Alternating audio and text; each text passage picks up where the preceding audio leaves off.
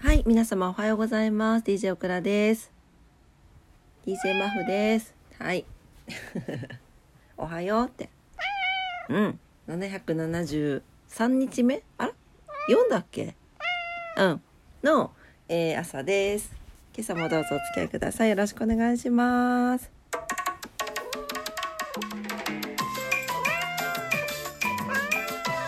はい。マフちゃんが歌ってくれたところで、えー早速お天気からいきたいと思います。今日天気いいねマフ。天気いいね。ね。天気いいですね。マフさん今日のご予定は何ですか？今日のご予定何ですか？うん。今日遊ぶの？そうね。お、ロコちゃんも来た。ロコ、おはよう。はよう。うん、はよう。おはようって。はい。はい。今ね、ベッドの上から、あの、お送りしておりまして。今日休みなんでね、ゆっくりしてます。はい。マフたちはお布団で遊んでおります。ね。はい、えー今日のお天気ですね。福岡市、もうすでに晴れておりますけれども。はい、晴れのち曇り、最高気温26度。あ、今日日付言った？私言ってないよね。13日の金曜日です。はい、10月13日の金曜日になります。今日はジェイソンの日？ジェイソンだっけ？うん。はい。で、えー今日福岡ですね。えー晴れのち曇りで最高気温26度、最低気温16度、昨日よりプラス1度上がってます。強風注意報が出ております。糸島です。糸島晴れのち曇り、最高気温25度、最低気温14度、プラス1度上がって、糸島も強風注意報が出ております。はい、えー東京は、えー東京も晴れですね。最高気温がは晴れで、最高気温が24度前後、最低気温15度前後になっております。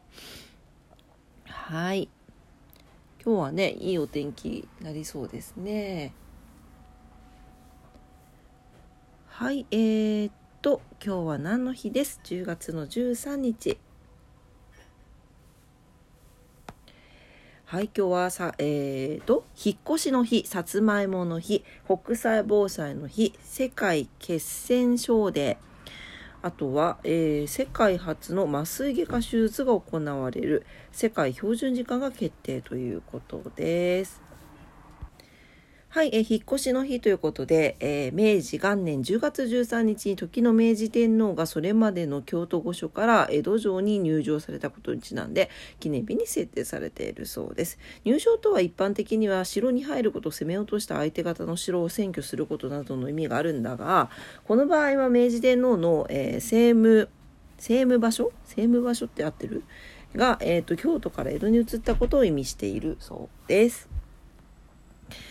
はい、ちなみに、えー明治天皇が江戸城に入城したタイミングで江戸城が東京城に改称されているそうです。また明治天皇の、えー京都行幸に関してはその必要性や行幸先を含め多くの反発があったものの当時薩摩藩陽学校えー改正所の教授を務めていた前島密氏の、えー憲憲白少女言もあり天皇に親しみのなかった江戸の民衆へのデモンストレーションの意味合いも込めて実施されたそうです。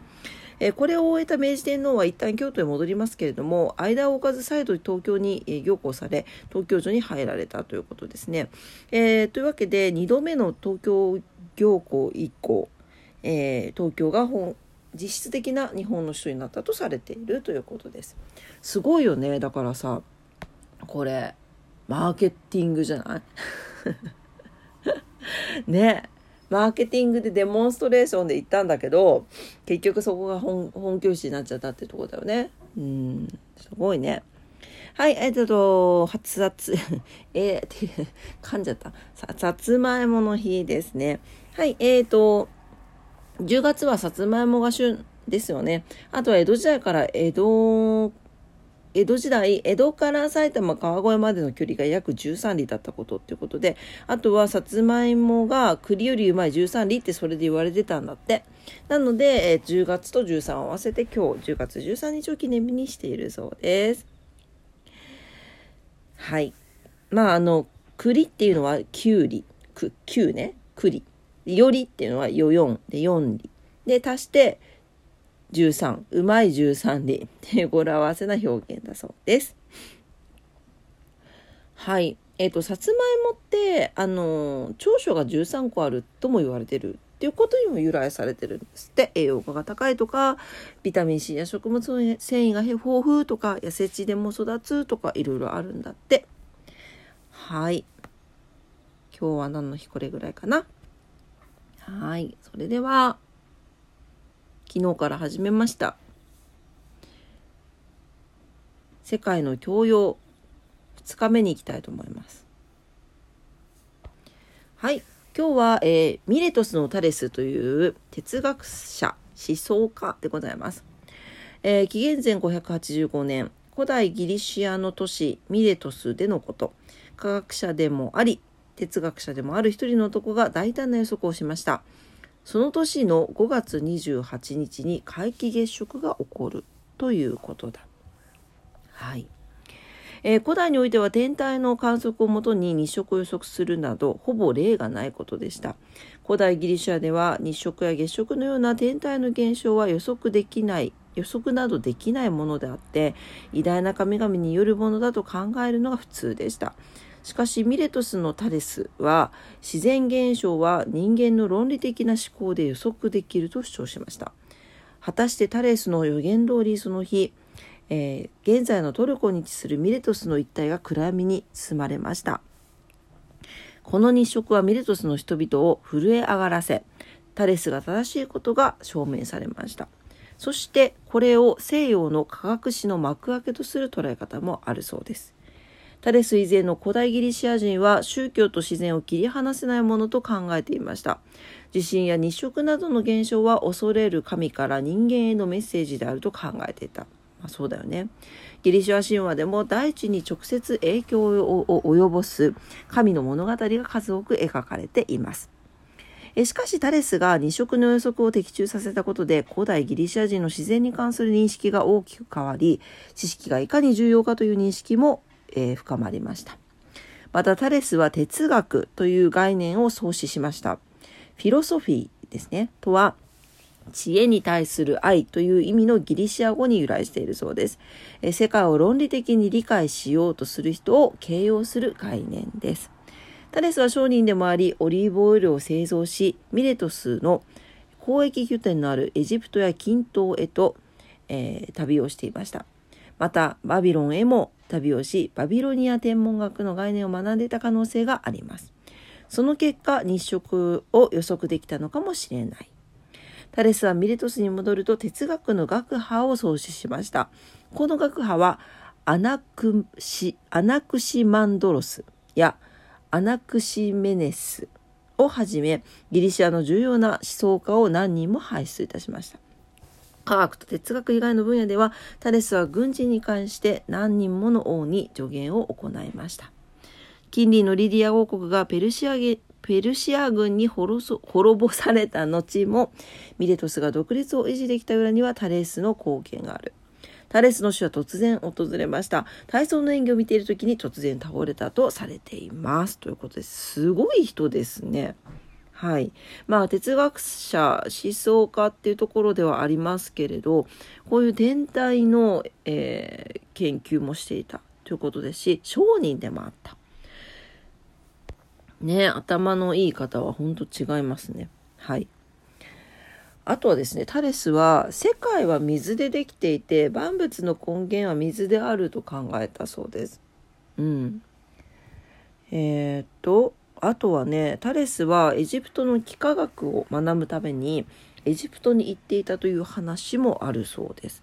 影の長さをもとにピラミッドの高さを正しく算出し滞在先の人々を驚かせたともされているということです。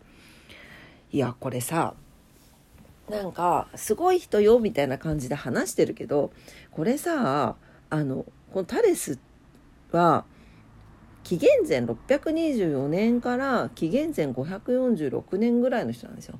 いやいやもういつ？昨日もそうだったけどもう紀元前とか想像つかんよね。ねえ、うんと。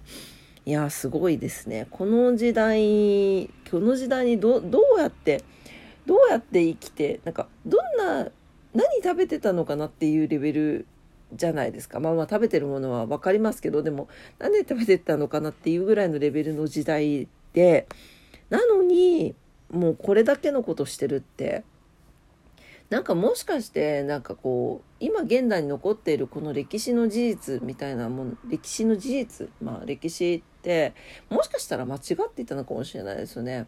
なんか今よりもすごく発展していたのかもしれないしね。そこが一体もう衰退してしまって今の現代があるのかもしれないなというふうになんか妄想が膨らみますけれども。はい。まあそういうことでございます。はい、えー、今日の、えー、人物はミレトスのタレス哲学者紀元前585年頃の、えー、哲学者のお話でした。それこそね15日が日食なのでぴったりじゃないですか？ねはいというわけで今朝も朝のオクラジオを聞いてくださってありがとうございましたえー、今日は金曜日ですね。平日最終日になります。えー、土日お休みの方はね、今日頑張ったらお休みじゃないかな。はい。というわけで、えー、明日も頑張、今日も頑張ってまいりましょう。神々だ。